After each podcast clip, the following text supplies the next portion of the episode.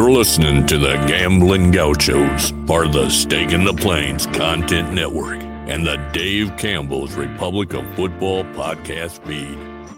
Just a couple of casino caballeros talking Texas Tech, betting on the Big 12 and beyond. Now, here's Kyle Jacobson and Rob Bro live from the Cardinal Sports Center studio.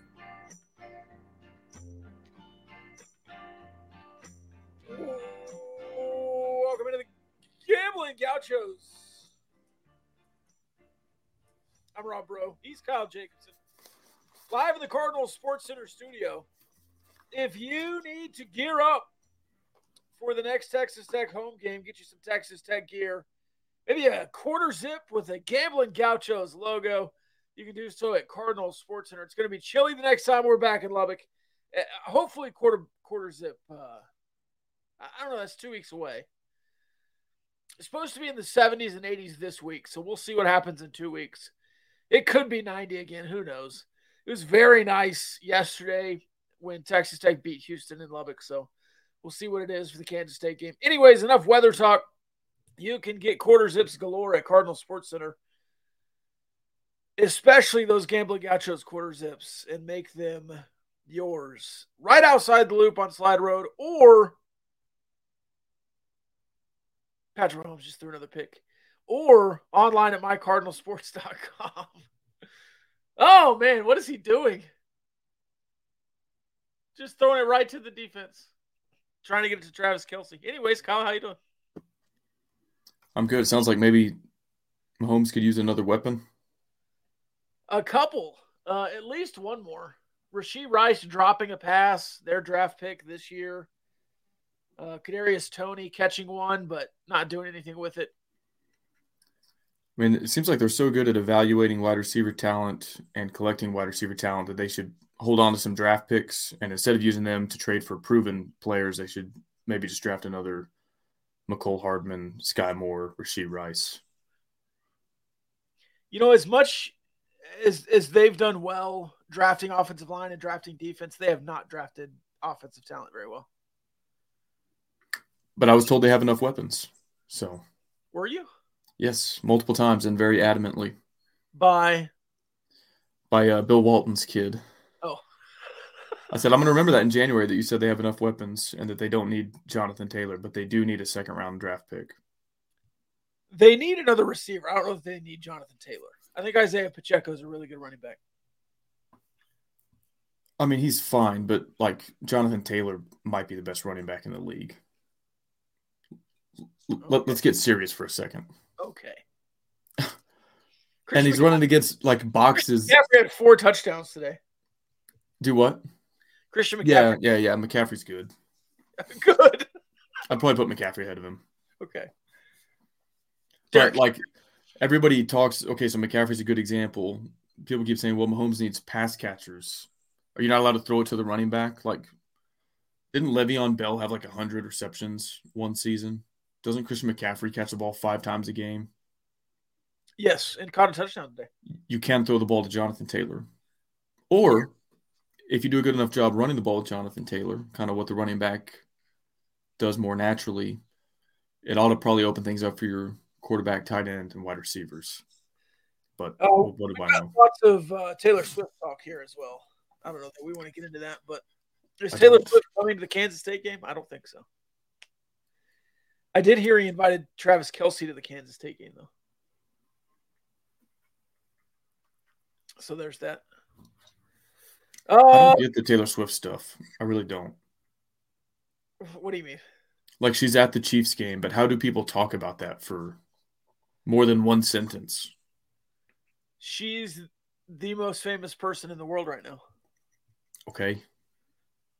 And she's at a football game, and like, so what? I mean, I, I agree, man. It's on the field. We should be focused on the field. We're on the second straight weekend of like nothing but Taylor Swift content. And I just I don't know what more could possibly be said about it. She's at the Chiefs game. She's dating a Chiefs player. Like what what else is there to say? Sacked Zach Wilson in the half. Uh, starter says she's the biggest pop star on earth. Yeah, I know that. And so what? She's at a football game. Kyle just wants to focus on ball, man. I mean, when I'm watching ball, yeah, like if she's the if I'm at a Taylor Swift concert, I'm not going to be like streaming a Chiefs game on my phone.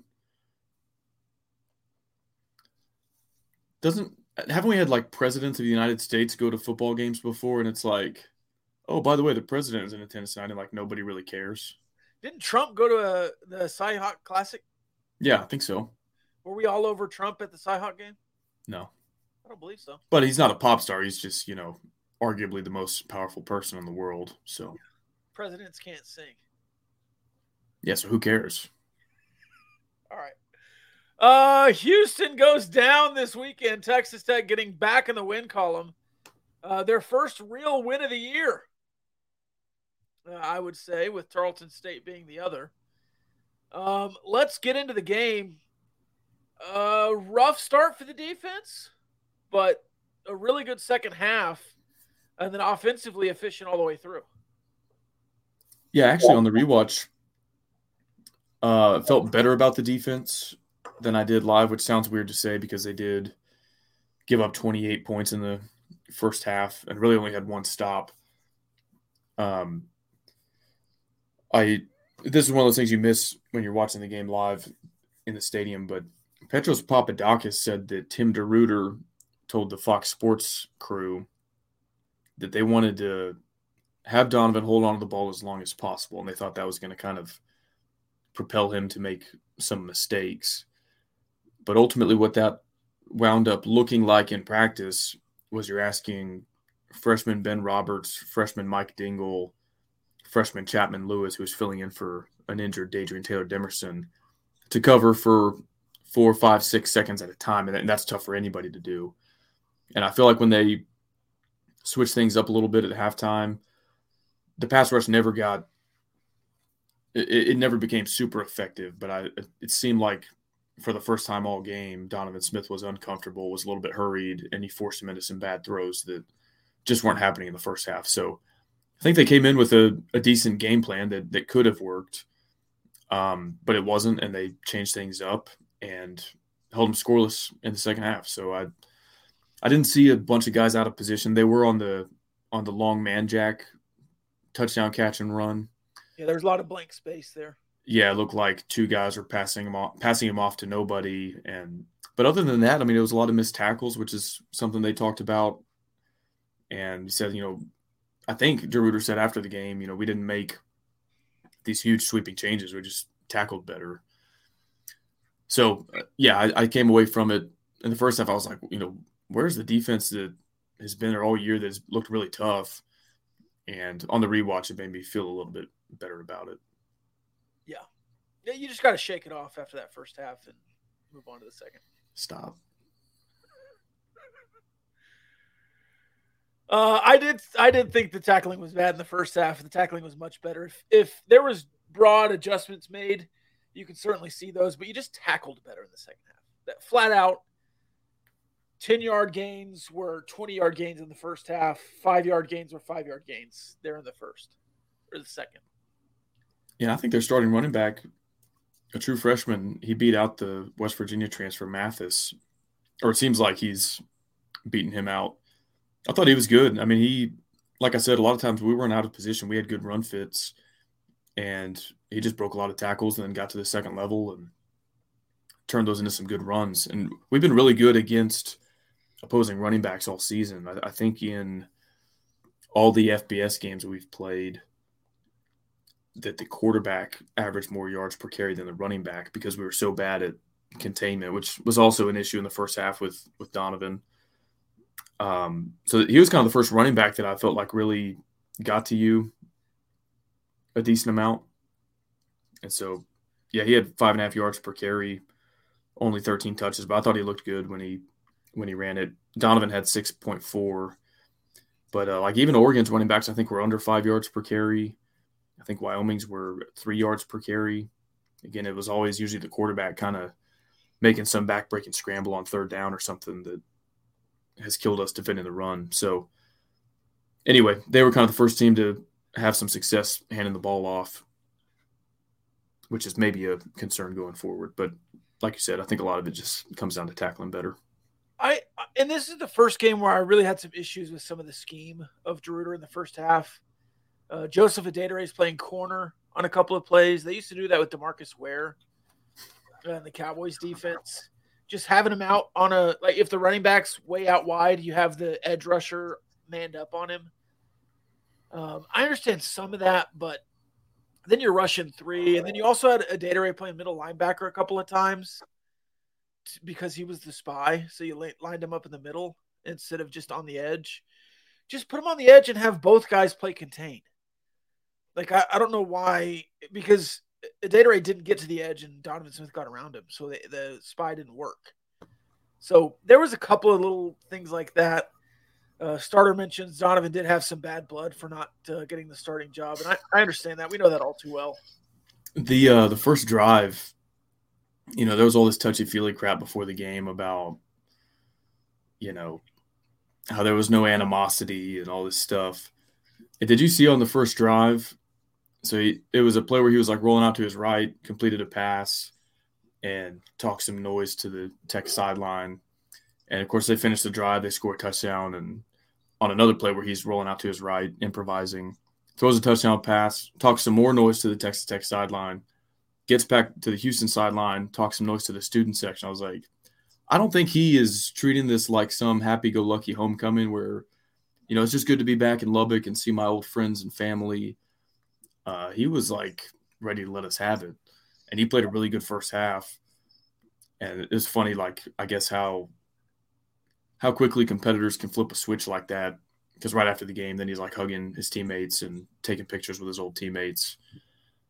Uh, but when I saw that, I was like, all right, Donovan, like chill out a little bit, you know. We were all going to be, you know, happy to see you and stuff and supportive when you're not playing us. And now he's talking a bunch of noise. So then that made me want to beat him really badly. Yeah, and I thought he, I thought he played a near perfect first half. I mean, he dropped a couple of balls into buckets. We'll talk about those as we go through the drive chart, but uh, he had some really, really good throws in the first half, and that we've seen that. We've seen him be good.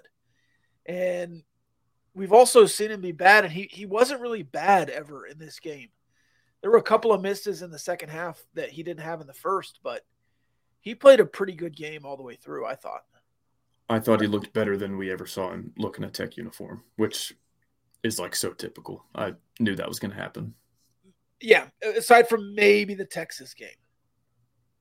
That was probably his best game, a full game as a Red Raider. But he did. He was dro- he, that 12 play drive in the first. He was just dropping them all over the place. Well, and like the, there came a point where we were playing with a deep safety 20 yards off the ball. And I was sitting with Jackson and I was like, why do we have a deep safety? Like Donovan can't throw a deep ball. And then the one play we roll everybody down near the line of scrimmage is when their slot receiver cooks Rayshad Williams and he just throws a dime. I mean, it, it's a it's an easy read when they're in like press man like that, and you've got a a route dialed up like that. But I was like, I, I, never saw Donovan throw one 45 yards down the field like that and just drop it. No. You know, like he had, he was pretty good in some of those intermediate passes. And same with his running. I always thought he was overrated as a runner when he was here. I was like, he's, he has no sense when the pocket is about to collapse, when he could, you know, use his legs to get a first down. He doesn't really make anybody miss or break a lot of tackles. He can kind of get an extra yard at the end of a carry because he's big. And of course, he's like escaping sacks left and right, stiff arming Bryce Ramirez, who's a big dude, making guys miss. I was like, where was this when you started seven or eight games for us over the last two years? Yeah, and he absolutely shook off Adedire around the edge, too. yeah. It's just like, who is this guy? Like, yeah. is a pretty sure tackler, and he just shook him off. I was, it was just so typical. I, I had a bad feeling that was going to happen. I was like, yeah. he's going to come in here and play the game of his life. Um, because even like Houston fans, we talked to them on Gauchos After Dark a couple Saturdays ago, and I was like, "Hey, what's the fan sentiment toward Donovan?" He was like, asking when basketball season started. Yeah, zero zero shot clock in the pocket. Yeah, was saying all the things we ever said about him, and then none of those issues against Texas Tech. Yep, it's just funny. Uh, a couple of comments here. Bryce Ramirez held his own at linebacker. Uh, Houston knew we were trouble when they walked in. Uh, I asked this last week, but is Steve Linton now officially just a specialist rusher? Yeah, he's just going to be a third down pass rusher. I think. I mean, Adedire has gotten most of the snaps on first and second.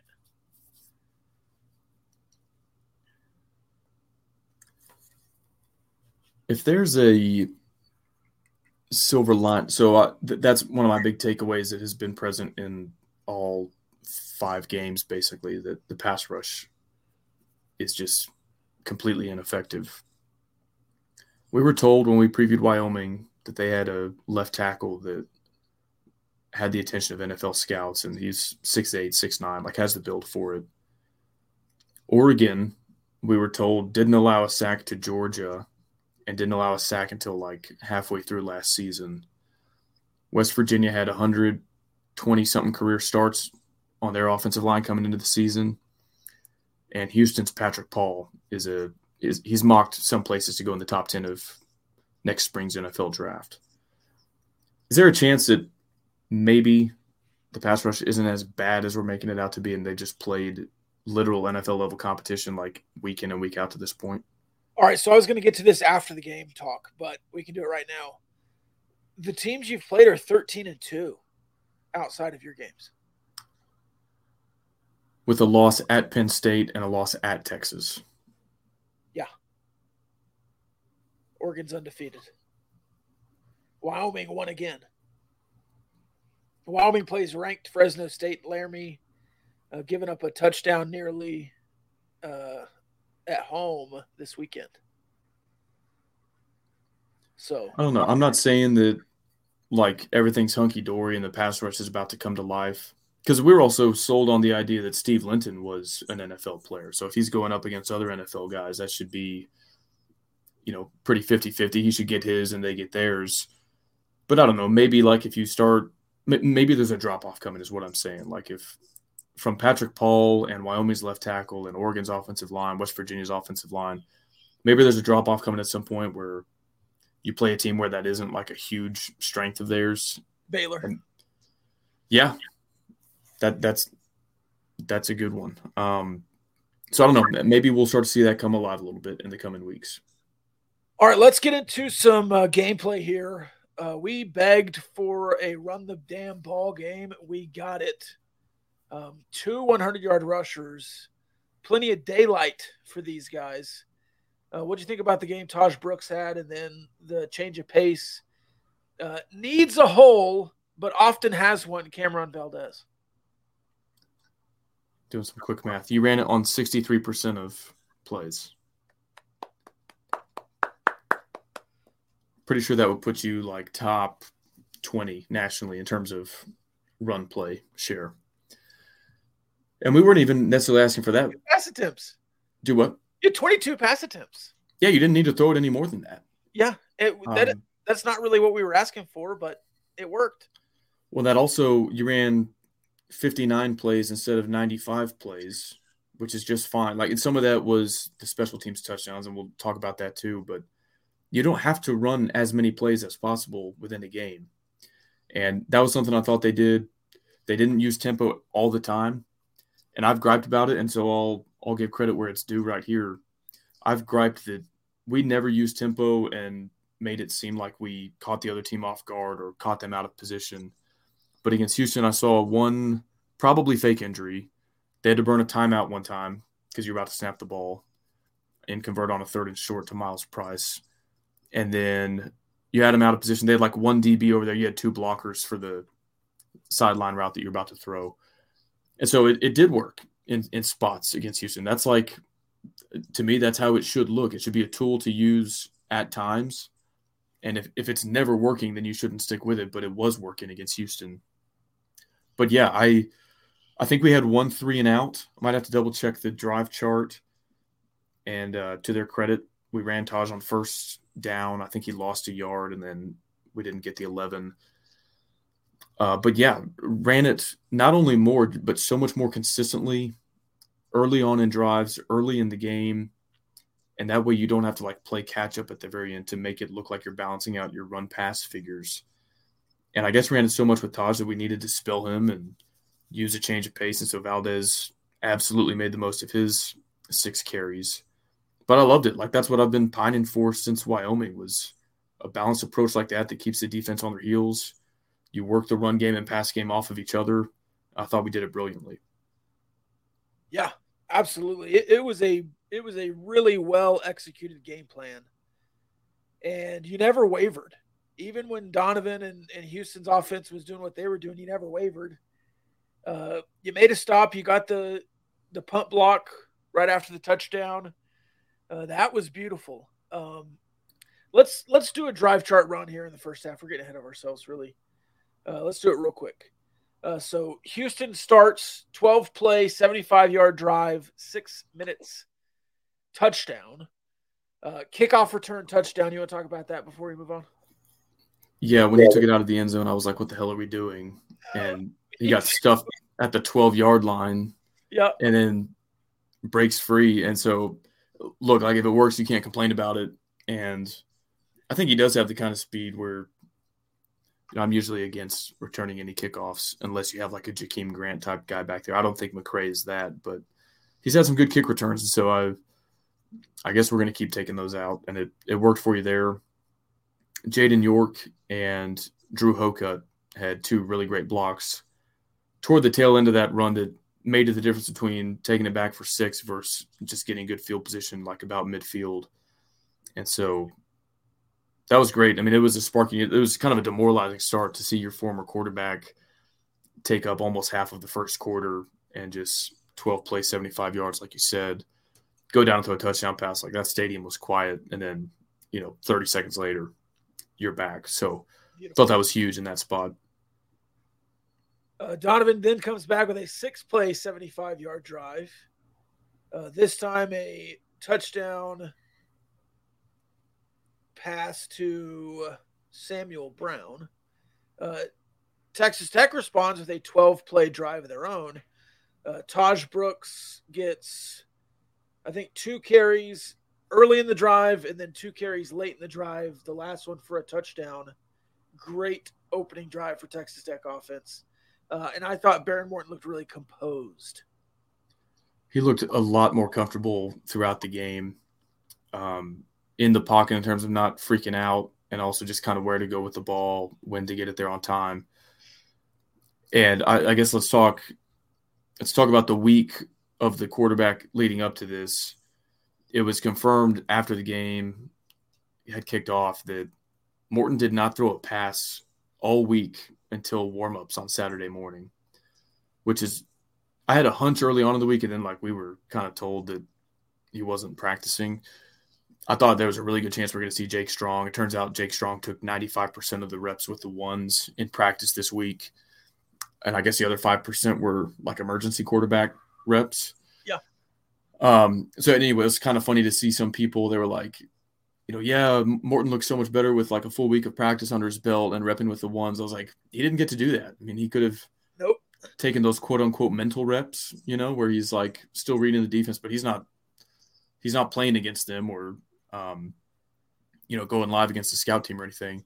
So that made it all the more impressive. Like I didn't know if he was going to be able to physically throw, and without a full week of preparation, I didn't know what it was going to look like. Especially coming off a game where he barely completed a third of his passes. Um, you know, I think it was fair to kind of worry, even if he was at full strength or had the full week of practice. But he looked comfortable. He didn't have any bad throws. Like I know there were some incompletions, but there were a couple more drops. But he didn't he didn't have any like near interceptions or just terrible reads where he's throwing into double coverage or anything like that. And I know we'll go drive by drive by drive more in depth, but yeah, like on Saturday morning when I was like texting people that were there for warmups, they're like, "Yeah, he's throwing into the wind. It looks normal." I was like, "Okay, I guess we're gonna try this." And like, I just didn't know what it would look after it kind of maybe the adrenaline wore off in the second quarter, third quarter. I thought he looked pretty normal. Like you, you couldn't tell that he was playing with an injured shoulder. Um, there was one play, I think in the second quarter, where Bradley was open pretty deep on like a broken play, and Morton was scrambling, and looked like he wanted to throw it, and he probably could normally, but he like thought better of it and scrambled for like one or two yards and just went out of bounds. But that was like the only play where I was like, I think that, yeah, I think his shoulder impacted his decision on that one. But besides that, you you really wouldn't have been able to tell. Jets going into uh, score. Zach Wilson ties the game. With the two point conversion, I think. Not good. Uh, let's see. Moving on, the Donovan Smith show continues here in the first half. This time, a drive ending on the sixth play with a 49 yard touchdown to Joseph Manjack the fourth.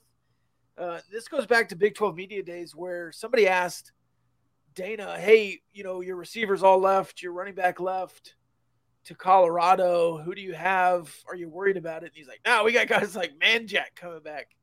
And you and I looked at each other and like, man, like Manjack, come on. Uh, but he looked pretty good on this uh, route going over the middle, and then again a bunch of space uh, to get the touchdown. Kind of a busted coverage. There's a linebacker back there. It looked like he was passing off to the safety. The safety caved down. Uh, he's wide open all the way across the field. Yeah, he's a good player. He had a big catch either at the end of the fourth quarter or in overtime when they beat UTSA last year, and uh, he had a good game. That that was one of the only that was one of the only plays that I felt like we had a busted assignment. The rest, I think, was mostly just good execution by Houston or, or bad tackling by us. Um, but yeah, it was just like you're off to a great start here with the kick return, with the first drive, with Morton, but like none of it matters. You're still trailing at this point. And then the offense comes back with another 13 play, 75 yard drive. They take up five minutes of clock. Um, you run it four times with Tosh throughout the drive. No, that's just to get you down there. Five, six, seven, seven carries total between Brooks and Valdez, and uh, this was the back shoulder to more or to Fouonji. And I just thought it was clutch because like the way Houston's offense was humming, you needed to match them. Like you're in danger. Like if the offense isn't clicking early, you're in danger of falling down by 7, 14, maybe 21 at home. And like that's a tough spot to come back from where you're not going to be able to run the ball and go at whatever speed you want on offense. So the fact that the offense kind of, as a team, Tech got hit in the mouth a couple times by Houston out of the gates. And every time the Tech offense came back and responded really well, I thought. Um, so, given all the context around it, you're playing with a backup quarterback, an injured quarterback. Uh, I was just super impressed by it. Thought it was really clutch. That throw to Fouonji, I commented at the time. Who else is throwing that as a Red Raider in the last five years? Double covered, back shoulder, perfect place. Like, who has the guts to throw that ball over the last couple of quarterbacks you've had? I don't know. I, I, um, after his first start against Oklahoma State last year, I marveled at some of the throws Morton made, like on the run, under pressure, looking off the safety, and then dropping a dime to Bradley on the very first drive of that game. But that back shoulder throw is something that appears really natural to him. And I've seen a lot of quarterbacks and receivers struggle with like the chemistry, the timing on that. He had a couple to Coy Eakin. One of them wasn't a very good throw, but it was it was at least away from the defender. It was either an incomplete pass or Eakin was going to have a shot at it. The, the other one I thought Eakin dropped. Fouonji takes that one for a touchdown. So th- that's like clearly a throw that he's comfortable making and can make at a high percentage. And that opens up this offense because it's not just a go route. Now it's a, an option route. Because if you have the chemistry down there, you can break it off and throw it back shoulder. For sure. With two guys that uh, not a knock on them, but like if you ask me who our primary receivers are, I would probably say at this point in the season it would be Bradley, Myles Price. So Fouonji and Eakin, the fact that they're getting those kinds of throws, uh, I guess is probably an indicator that like he'll he'll throw that to anybody as long as they're open and, and the defensive look he's getting calls for it. And if he can get it on target to those guys, I don't know, makes you think there's a lot of potential there with some of his other targets too.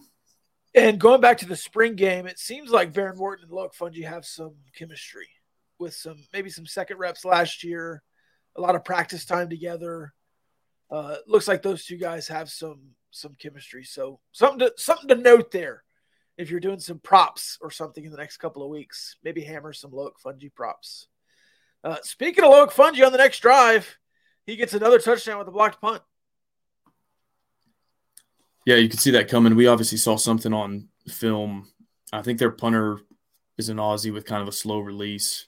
And we had three guys kind of right right in his face. Um, I think if Fouonji hadn't gotten there, McCray might have been able to. I think York got chipped at the very end, but I saw those three guys breaking free, and I was like, "Oh shit, we're about to maybe block this," and it's perfect. Like sometimes, even when you get there on time, you like tip it, and it's basically like a bad punt or whatever.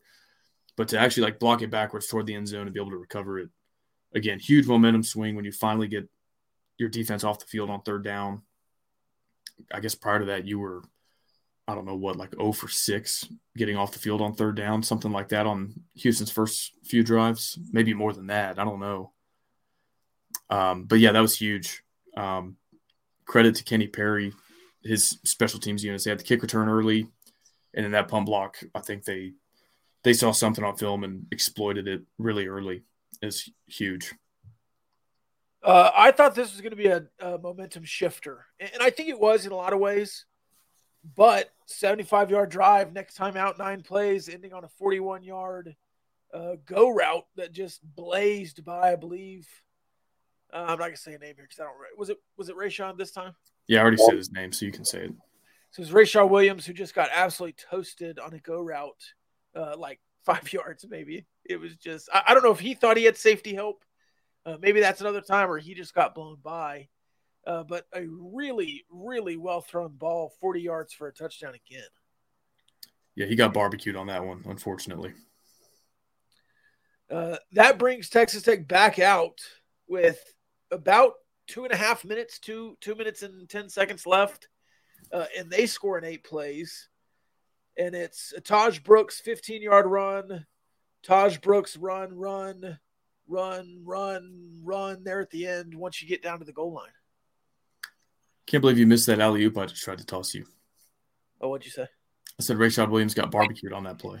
He did. Speaking of barbecue, uh, Barbecue, you can uh, go to Olton, Texas, and get you some barbecue. Uh, if you want to go on a Sunday, you can. They have the barbecue market open. Uh, I think eleven to six, maybe on Sundays, whatever it is, in the afternoons. You can go down to the Rahino Barbecue Market if you want to go to the restaurant, you can do that too. They got some black plate specials.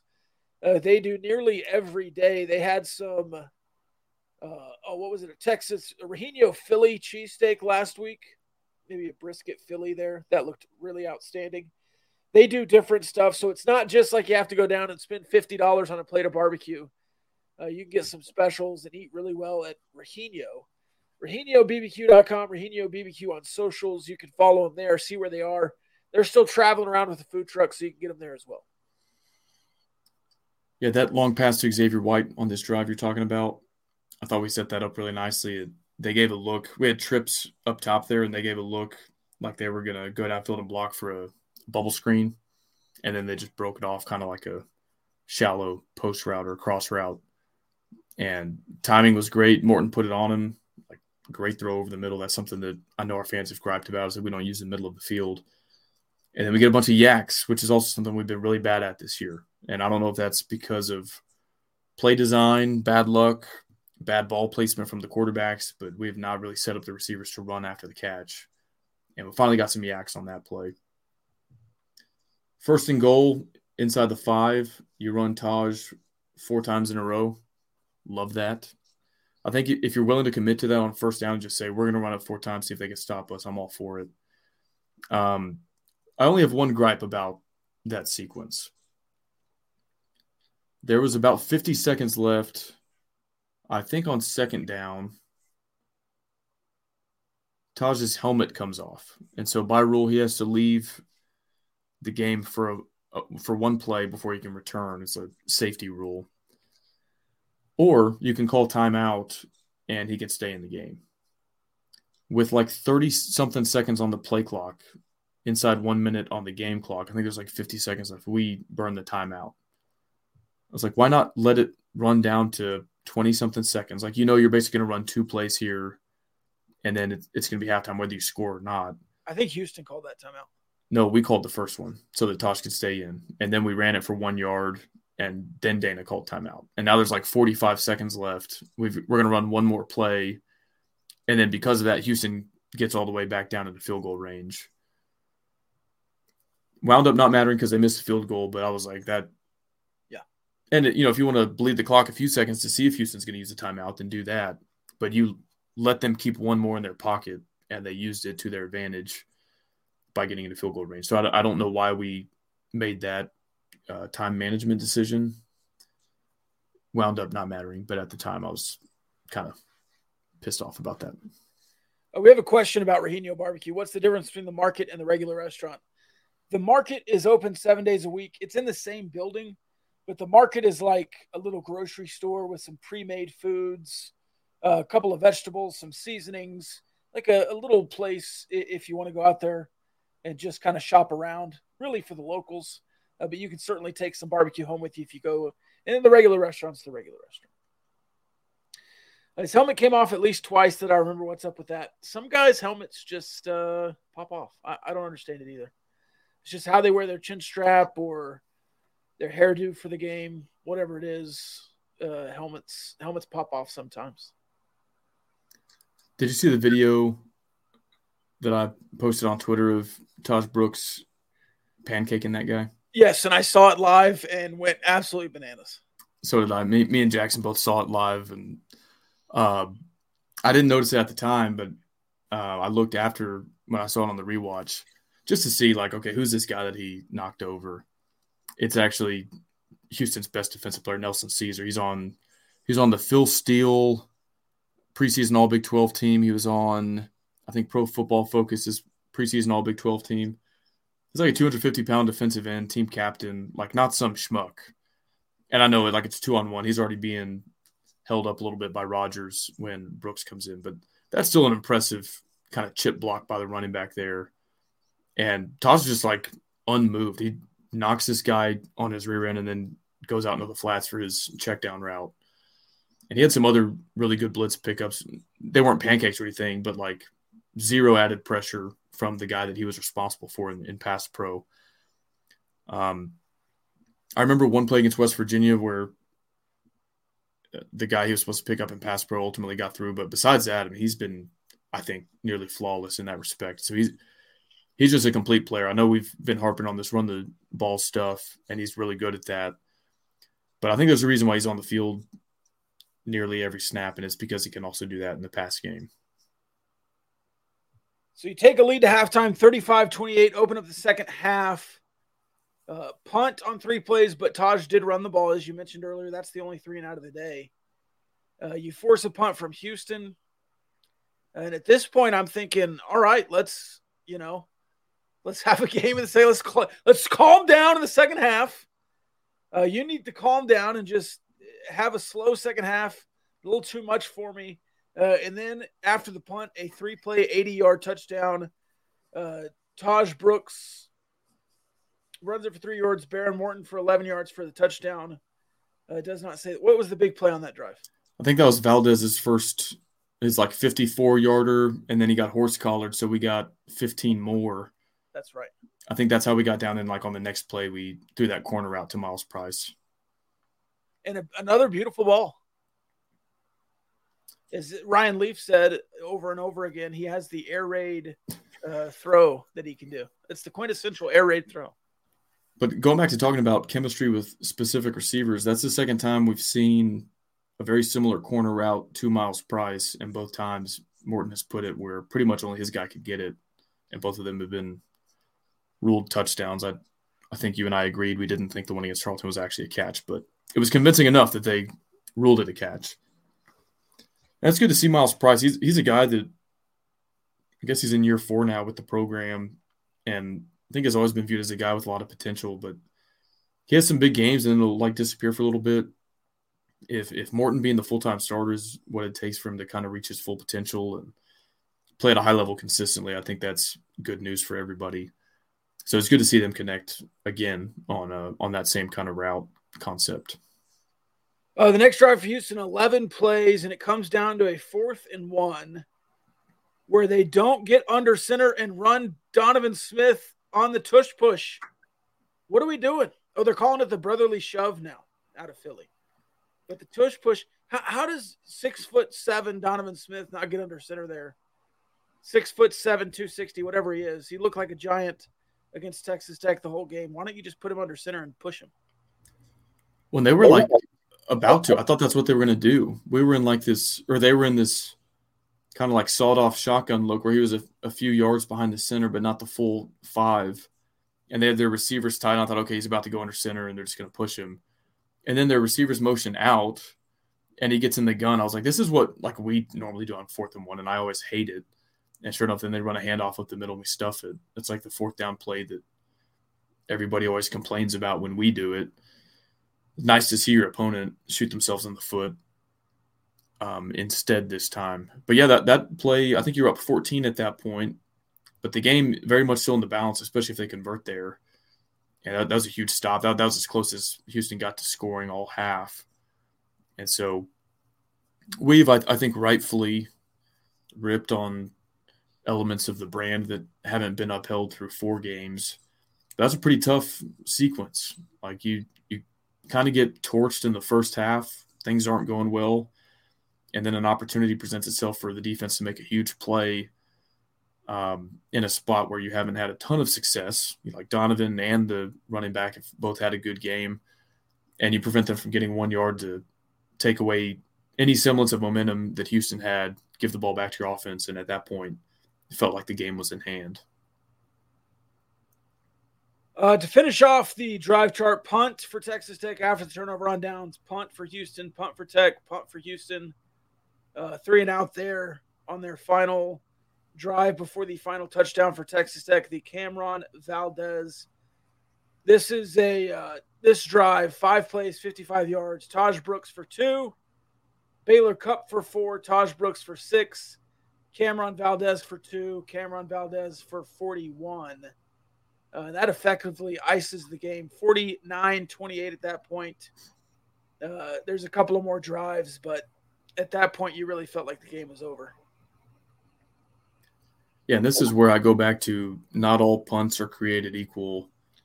In the West Virginia game, I don't I don't even remember what the numbers were, but however many drives you had that lasted a minute and a half or less, two minutes and five seconds or less. Okay, things weren't going super well for you in the second half. I mean, you scored enough to win the game by 21, so no complaints. But like probably your worst couple drives, a minute 57, a minute 35.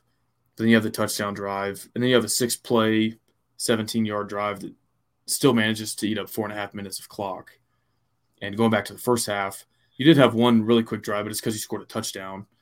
But before that, you know, five minute drives basically, um, a pair of those so it's good to just see you stay on the field a little more consistently. You probably still lost time of possession. I don't have that pulled up in front of me because of the blocked punt and the kick return that just kept Houston's offense on the field, uh, but, but like not in a bad way at all. And so even with Morton's limitations, you know, he only threw 22 passes, but we didn't really need him to throw any more than that. Completed 14 of them. That includes a drive where he had like three straight drops. So, like I said, I think he was he was really accurate. And we didn't have any stupid play calling or just really bad, horrendous drives. You know, it was like we're running the ball early and often. We're giving Morton manageable play calls, and then he's reading and executing it really well. So I thought even like on the rare occasions that you did have to punt, especially in the second half, I wasn't just sitting there like frustrated, you know, thinking, what are we doing here? Um, you know, you're not ever going to score on every drive, but I, I felt like we did a much better job of getting into a rhythm offensively, giving our defense a rest, at least flipping the field position a little bit. And I really, really hope we continue to see that balance going forward. I just can't say enough about how much that does for you. And just to reiterate, I, I want to say how much I loved in the second half snapping the ball with 10 seconds left, five seconds left, 14 seconds left just a, a, a, beautiful showing. That's how you run an offense when you're up 14. You don't you don't go tempo when you're up 14. Now, I felt even during the Tarleton game, I was getting frustrated because you were just going tempo the whole time. Just calm down. Behren Morton looked really composed. Uh, there was a stat, uh, I think it was Apodaca that put it out on Twitter today. If it wasn't, sorry. Uh, the PFF numbers, which I generally try to stay away from, but it – was like 92% clean pockets on the dropbacks. Of course, you only had 22 dropbacks. Uh, and then you have like grading out in the 80s is Monroe Mills, like a really good day for him, according to the guy who watched the game and graded the film. So, uh, really, really strong showing by the offensive line, I thought. And you had 200 yard rushers. Uh, and on Valdez's two big runs, he doesn't get touched until he's down the field.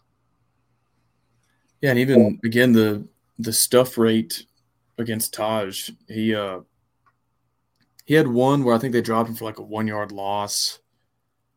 I guess down in the goal line, you know, either stuffed for no gain or maybe he got one yard. But he's so hard to bring down, and like even a play that looks like it's totally hopeless, he can find a way to get three yards out of it, which is it's not great by any stretch, but those are some of your worst plays offensively. You know, three yard carries. You know, you're probably doing pretty well. Only 14 completions for Morton, but again, didn't ask a ton from him. But seven different receivers caught a pass. So you imagine, like, if we did have one of these games where he's 38 for 55 or something, how many guys might get involved in the pass game? I was, thinking that I was like, you know, Bradley didn't seem that involved. Like Fouonji only had the one back shoulder, and like we never went back to him, but we just weren't throwing it very much at all. And again, didn't need to. It was working just fine without it. Last thing I think I'll say on Morton, the the quick stuff to the sideline seems to work better with him. I think he gets it out of his hand faster. He puts more velocity on it, and a split second there kind of makes a difference on how long the receiver can hold their block for, how long a certain window is open, and it, just seems to work better. I don't have the data to back that up, but it's what my eyes tell me. Yeah, that's one of those eye tests that seems pretty obvious. Got a comment. Uh, lack of penalties. I think you only had one penalty for five yards. Is that right? I believe so. Yeah, super clean game. Uh, did you? Well, let's finish this game. Any final thoughts on this game? Um, no, I think we covered it. All right. Did you go back and uh, look at the Big Twelve games uh, that we talked about in the After Dark? Brought to you by Barnett Howard and Williams.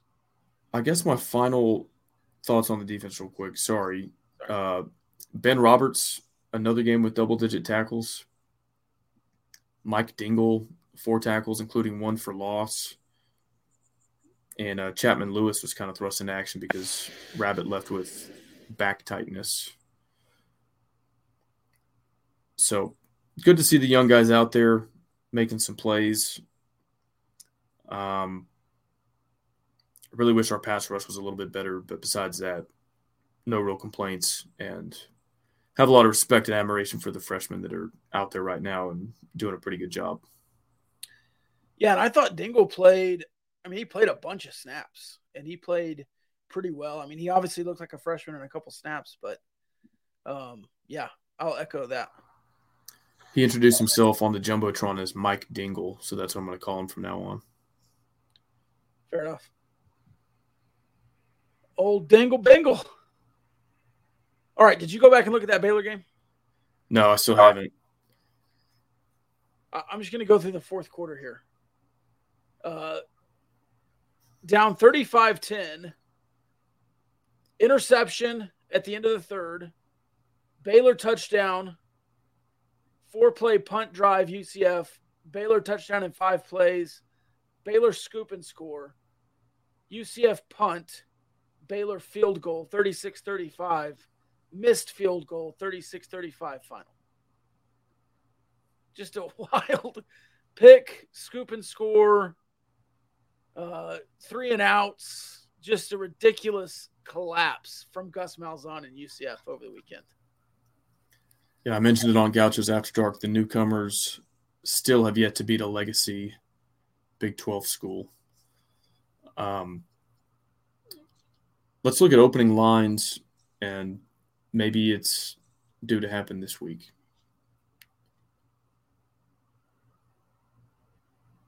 Let's do it.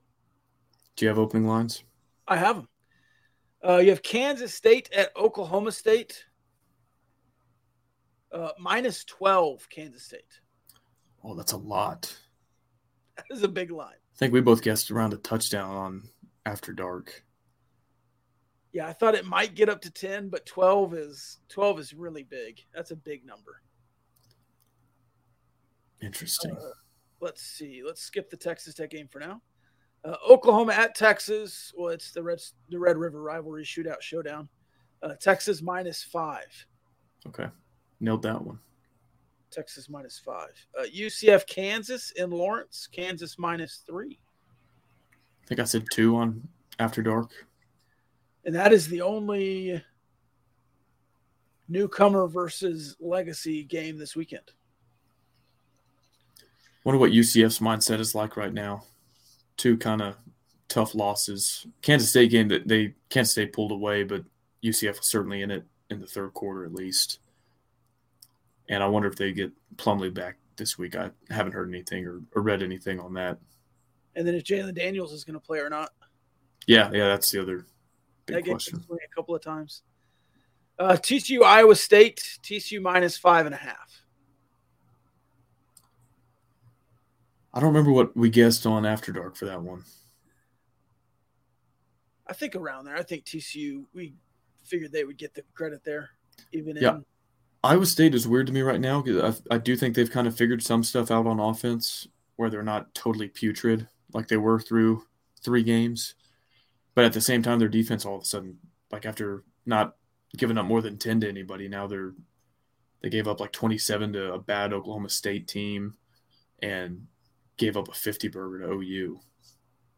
So I, I have no clue what to really make of them or that that spread. I guess I'll think about it and have a pick by Wednesday. And then uh, Texas Tech, Baylor, Baylor minus one. Interesting. That is a little bit interesting to me. I thought Texas Tech would still get the favor there. I thought so too. I wonder, wonder what the line would be had the second half of that game in Orlando just kind of gone on a somewhat normal trajectory and they lose that game, even if it wasn't a total blowout, but if they lose that game by what they were like what the spread was, if they lost by 13 or 10, maybe it's the Shapen effect. Maybe the odds makers thought he looked really good and think he makes a huge difference.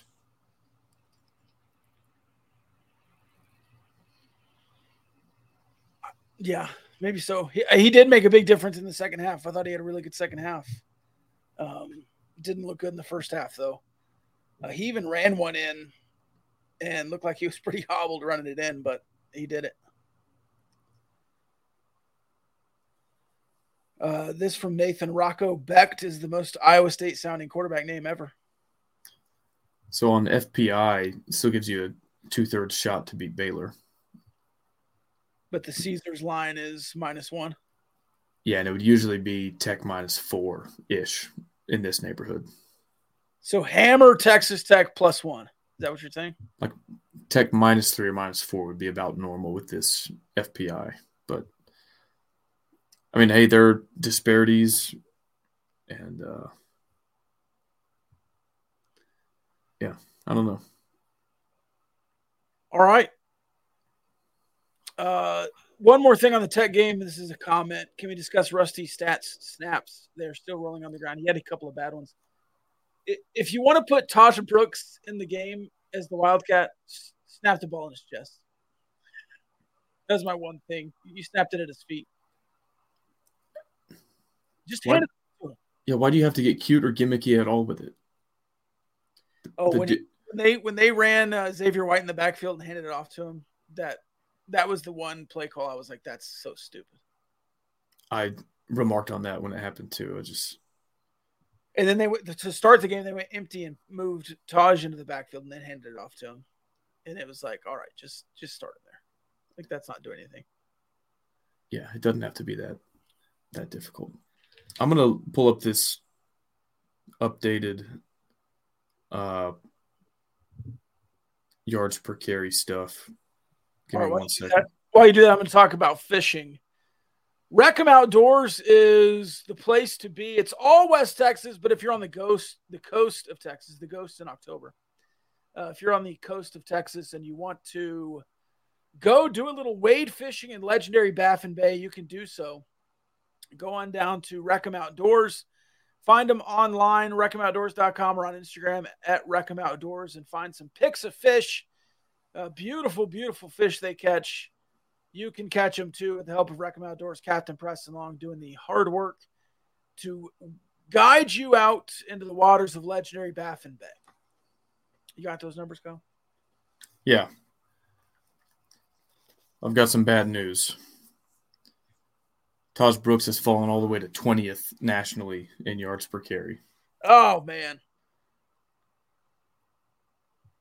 Among, so this is minimum 30 carries. He's 20th nationally, but I'm only seeing two guys ahead of him.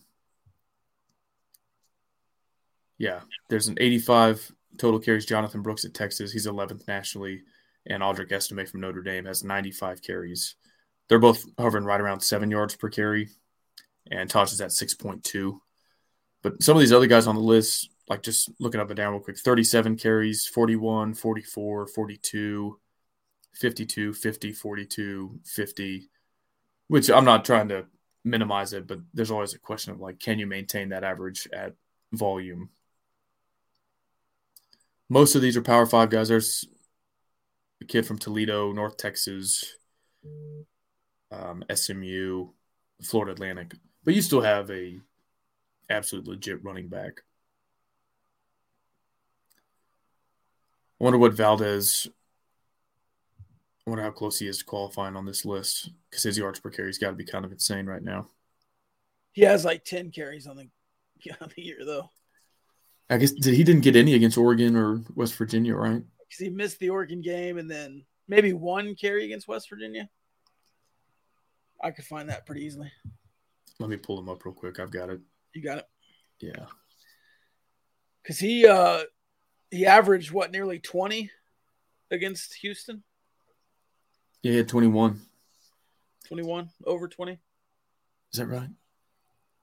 Yeah, five carries for 106 yards, 21. Uh, so on the season, he's 11 carries for 126 yards, 11 and a half average.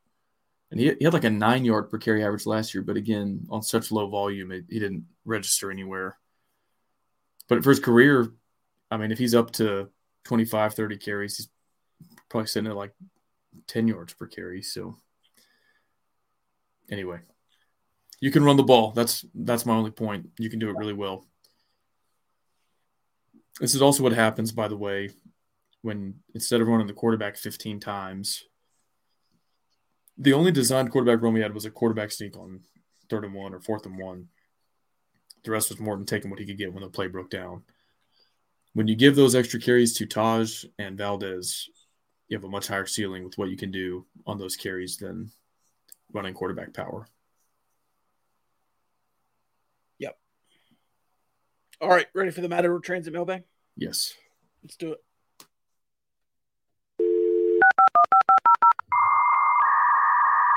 You've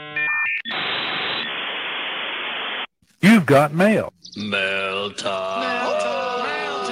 The mail's here. Come on. I found these in my mail bag. Well, it's time to reach into the old mailbag here. Enjoy reading the fan mail. Don't read it all at once. Any mail for me? You don't have a tic tac, do you? Did I get any mail? No. Why not, honey? Uh, this off the YouTube comment section. If you're listening live on the Republic of Football feed, you can also watch us on YouTube, youtube.com slash at gambling gauchos. If you're watching live, hammer that like button, hit that subscribe button. We love it when you do. A Big 12 question If we want UT and OU out of the Big 12 championship, do we want OU to win the Red River rivalry shootout showdown based on the fact they have an easy schedule? I don't know. I think the winner of that game is almost certainly in. So I don't think there's a scenario where you can keep both of them out. Yeah. But yeah, I think Texas is probably more likely to lose after because of that schedule. So I don't know. Yeah, I guess that's what you're. I think you would root for OU to win this weekend. They're going to make it, and then you hope Texas loses the second game, and that somebody else at seven and two gets in ahead of them. Uh, sh- that was from before the game. Uh, over under three and a half sacks the rest of the season for Steve Linton. Under. I mean, so far, yeah. You talked about maybe some regression to the mean with the pass rush, with them facing such good offensive lines so far, but I mean, you're also going to start playing some running teams. So we'll see. Uh, who are your top three teams in the country, and in what order would you put Oregon, Wyoming, West Virginia? My top three, like the wording is so vague there. I think he's leading you to say that the three best teams in the country are Oregon, Wyoming, and West Virginia. Wouldn't say that. Like, there's always the question of like, are we talking about best team or most deserving team? Like, team with the best resume. Yeah. I think start bench cut Oregon, Wyoming, West Virginia. um, start Oregon, bench West Virginia, cut Wyoming. I would agree. Uh, are you trusting the climb now? Not quite, but I am impressed with what they've done through five games. Agreed. I, I am impressed, but I, I still see the Neal Brown cracks shining through. I'll ask you this, Rob. Variation on the last couple questions. Of the three losses, if you could turn one of them into a win retroactively, which one would you choose? West Virginia, the Big 12 game. I see arguments for all three. Like Oregon would have been the biggest win. West Virginia is, of course, the only conference opponent, and then Wyoming is the most embarrassing loss. And so you, Yeah. I'd probably agree with you though, because I'd, I'd be like, yeah, we could, we have a shot to get to three and zero, like based on the spread of the game, we have a coin flip chance to get to three and zero here, and then we go back home. So I, I'd be tempted to take that one as well. Is it too early to start talking about West Virginia appearing in the Big 12 championship game? Yes. Yes. Though they're top five in the league, In I- what? just overall. I think they're a top five team in the league right now. Uh, record wise, they're top three. You don't think I could find five teams that would be favored against West Virginia on a neutral field? In the Big 12, I think you can find five. I mean, we were favored at their place a week ago. Yeah. Then so Tex- really aren't t- trusting the climb. Texas, OU. Sure. No, I think that they. Like, are you saying Kansas? Kansas State, TCU? They just beat TCU. I know, and they beat us as well. I just don't. Yeah. I think if we lined it up again on Saturday, we'd probably be favored if the game were in Kansas City or Memphis or somewhere halfway. Maybe. Um, is this the weekend that Texas Tech's road woes begin to change for the better? I sure hope so. Can I piggyback this question? Sure. Is this a Super Bowl game for Texas Tech because of last year? Should it be? Yeah, I mean, like the Super Bowl wording is is funny, but yeah, like this is Joey's former employer. It's where a lot of the assistants came from. They beat you worse than anybody beat you last year on your home turf while you're trying to honor Patrick Mahomes. They just straight up embarrassed you. There should be something extra. I mean, like obviously you you want to win every game no matter what, and it, it's already a conference game. It's already an in-state rivalry game. But yeah, there should be some extra juice there. Uh, are we a good run blocking line? I think so. Will we commit to running the ball this season? I I actually do think so. Maybe I'm naive. Maybe this maybe we are at risk of this being a one-off. But I think it was clear what needed to be done before the U of H game and then put into practice it worked really well. I think even if it's not Zach Kittley's natural inclination, hopefully he has people like Joey saying this is going to be part of our game plan. We're going to have to be more balanced. Uh, which is more surprising to you, West Virginia beating TCU or Baylor's crazy comeback? Definitely Baylor's crazy comeback. Definitely Baylor's crazy comeback. I mean, Baylor started that game. I guess they were 12 point dogs. And then when the Shapen news dropped, it moved to like eight and a half. But once they fell down by 25 in the second half, I don't know what the live spread or money line was, but that was way less likely. It, than- it was it was 35-7. oh, really? Yeah, they kicked a field goal to cut it to 25. Jeez. Uh, are we concerned about the defensive performance yesterday, or was it just a dog of a day? I think like a small amount of concern is fair. Like I said, I don't think you were just confused and out of position a ton. Um, but yeah, like you do have some young and inexperienced guys. Like I don't know what Rabbit's status is going to be. He's an incredibly important player on defense, both in terms of making plays and I think getting guys lined up, getting guys in the right spot.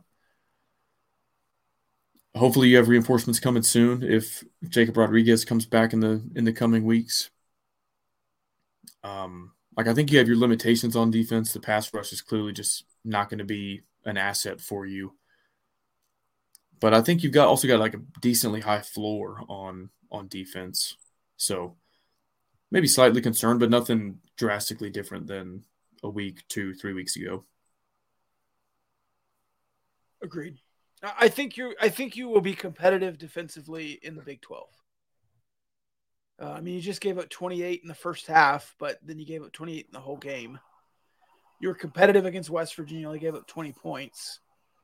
So, if you look at games and not halves, I think you had a pretty good game against West Virginia. I mean, if you took 28 points a game in Big 12 play, you would say, man, that's not quite what we were hoping. You want to go under that. But right now, you're at 24 points per game in Big 12 play. And I think I would take that the rest of the season. Yeah, you have played some not great offenses so far. Sure. But there's also not just a ton of great offenses on your schedule. Like I think they've all got their own limitations too. I think Texas is like pretty clearly the best offense. But like in between now and then, you know, like BYU has some efficiency issues on offense. Um, think Kansas State even like they're not they're still winning games. They only dropped that close one to Mizzou, but like on paper they're they're not terribly efficient offensively. So anyway, yeah, I don't know. Uh, question for Rob: Does okra go in gumbo? I don't put okra in my gumbo, but if you want it in yours, you can certainly put it in there. I feel like it's a little slimy in that uh, iteration. Describe your perfect sack lunch, and we'll end it on this one. It's a weird question. it's the mailbag, man. Um, I guess there's like a good sandwich and a bag of chips. What kind of chips? Salt and vinegar. I like a good salt and vinegar. I like a jalapeno kettle cooked. Then you put those on the sandwich. What kind of sandwich are you going? Turkey? Probably so. Salt and vinegar is a good sandwich chip. Yeah, it is. It is. Uh, drink? Maybe a bottle of Yoo-Hoo. Yoo-Hoo. A little chalky milk with the uh, sandwich and salt and vinegar chips. Did you see uh, Irrational put the uh, chili dog with slaw and a chocolate milk lunch? Yeah, no cap. That looked really gross. Would you would you drink chocolate milk with a chili dog? No. No. I don't think I would either. I'm not a big chocolate milk guy to begin with, but um, getting to know the gauchos back in middle school, things like which cafeteria table you sat at during lunch was like a really important thing sure. in my day to day life and it was just kind of situation. However many seats were available at the table, our friend group was a little bit bigger, so like somebody was going to be the odd man out. So if you were a moron, what you would do when the bell rang right before lunch is you would sprint to your locker, unlock it, get your lunch out, and then sprint to the cafeteria. If you're smart like me, you ask the teacher if you can go to the restroom about 10 minutes before class is out. You go to your locker, you move your sack lunch into different pockets of your cargo shorts, like sandwich on one side, chips on the other. And that way, when class is out, you just skip your locker straight to the cafeteria. You always have your seat. So I was, oh, I was gaming the system. How often did you do that? Every day. Every day you'd go to the bathroom right before lunch? Yeah, I would either stuff it in my uh, shorts pockets or like just set the lunch out like on top of somebody's locker in the hallway so I could just like grab it and go. Nice. In uh, sixth grade, I moved a block away from school, so I just walked home for lunch after that. Oh, nice. It was nice. Uh, all right. Any final thoughts? Everybody wants to kill the bear. Nobody wants to hold the axe. You hoping. I'm hoping we have some guys that are ready to pick up the axe this week because we've got some bears to hunt. LFG, man. LFG. That's all I got. Did you see Barstool Houston saying that we throw batteries at opposing fans? Yes. You got some thoughts on the uh the lunch plan? So it's obviously not believable on its face, but especially when one red team is playing another red team, you cannot identify a Houston fan from a Tech fan until you're like right up close. You could see the logo on their hat or something. Right. It's just complete nonsense that we would be there like, here, let me pull this handful of batteries out of my back pocket and chunk them at you. I guarantee you a Barstool Houston guy was not even at the game. No. It is literally just something he's heard other people or seen other people tweet about. Yeah. And so he thought it was real. And just that, that's how all of them lie about it. They just like assume they can get away with it because, like that Parker guy that covers OU, he was like, Yeah, I just assumed like everybody understood that this is a thing that happened. I'm like, no, it doesn't. Yeah. But you thought that. And so that's why it looks foolish when you claim that you're that batteries are whizzing by your ear. Yeah. When we all know it didn't happen. Whizzing.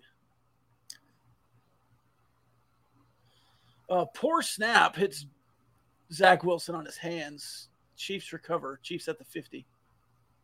23 20. Six minutes remain. Are we winning or losing? Winning Okay. for now. Oh, what brutal, brutal. Kansas City's offensive line looks awful today. Uh, any thoughts on the Rangers before we leave? I will have plenty of thoughts on the Rangers this coming week on the Rob Bro Show starting tomorrow at noon. Do you want to give some?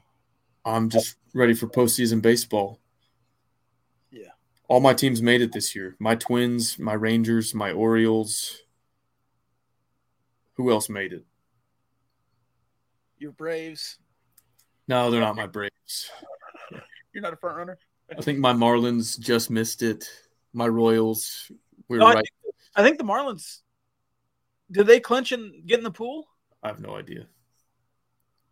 My Diamondbacks, they stink. My Royals were out in like June, mathematically eliminated. Yeah, the Marlins clinched. My Mariners, they were kind of close. Your Cubs did not make it. Yeah, my Mets, they stink. Your Rays made it. My Rays. If they went back to Devil Rays branding with the uh like black, purple, and yellow and green, like rainbow, I would be all in. Third and 22, Chiefs, six and a half minutes. Another holding call. Do you want to know why I like the Marlins? Why? Dontrelle Willis? I did like D Train. Uh, have you ever seen the Scott Stapp music video, Marlins Will Soar? Yeah. Creed frontman. Big Creed guy. Turned me into a Marlins fan. That's uh, Tyler Brandon, the commenter. He's a he's a big uh, Scott Stapp guy. Good. I love Scott Stapp. Love Creed. Uh, my dad's texting about the Chiefs. You want to hear a, a dad take? Yes. It's uh, on two different lines. Fire Taylor. He sucks. That's Jawaan Taylor, the right tackle or left tackle. Oh, another holding call. No, defensive holding. Mahomes, 25 yard rush. All right. We can close this out As fast as he needs to be. as fast as it needs to be. There's another call, a penalty, though. But across the line of scrimmage, I don't know what they're going to call.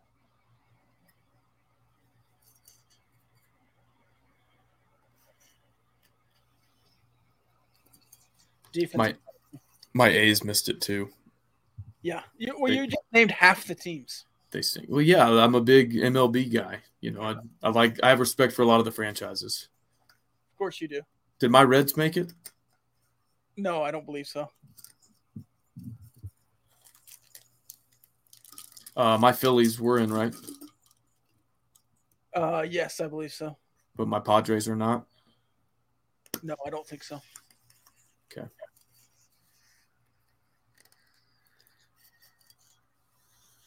Let's go Pacheco. The interior of this offensive line is so good. The two tackles just suck. We should trade for a good tackle. Yeah. Like Yeah. a second rounder or something. Jonathan Taylor. he can play left tackle. He can chip whoever the tackle is blocking, like John or like Tahj Brooks. They just need to get Tahj Brooks. Yeah, hey, keep the second round draft pick and use it on Tahj Brooks. You don't need Jonathan Taylor.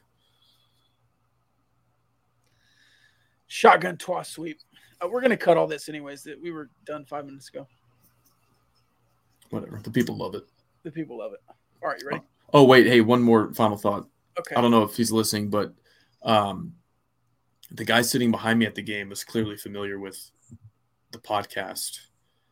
He like mentioned you and he, he made some other joke about oh it was when Fouonji caught the pass. He was like he's like hey that looks like you in high school right Kyle? And I was like it's like you.